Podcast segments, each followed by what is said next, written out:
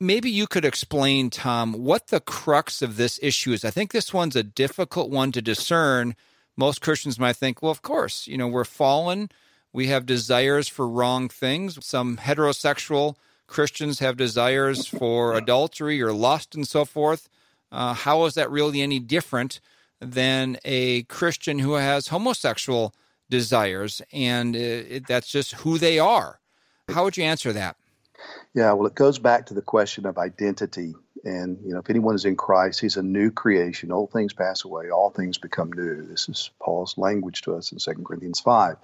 So the, the, the issue is in what way then are Christians made new? How are we made new? Does that newness mean that we go ahead and live with the sin that remains in us, having signed a peace treaty with it because that's just who we are?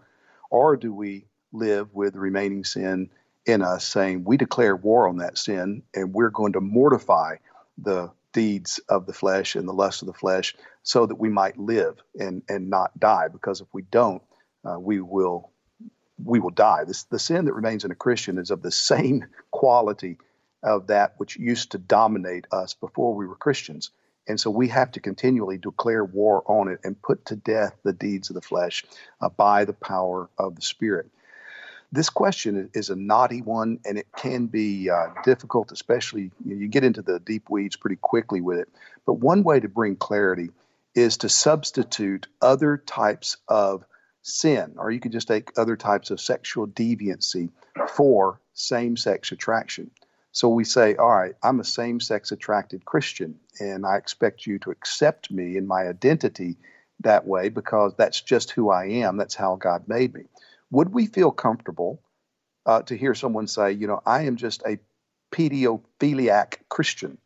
I'm a I'm a mm-hmm. man who wants to have sex with children. That's my desire, but I'm a Christian and and I'm not going to act on that. I'm I'm but that's who I am. Don't try to change me. Or I'm a I'm a bestial Christian. I'm I'm a man who wants to have sex with with the animals, but that's just who I am. Those are my desires. They're inherent in me. Of course we wouldn't. I mean we automatically see still at this point, give us 10 years, we may not, but at this point we still see that that is perverse that that is sin against nature. It is a violation. It's a it's a turning on its head the way God designed mankind as sexual beings.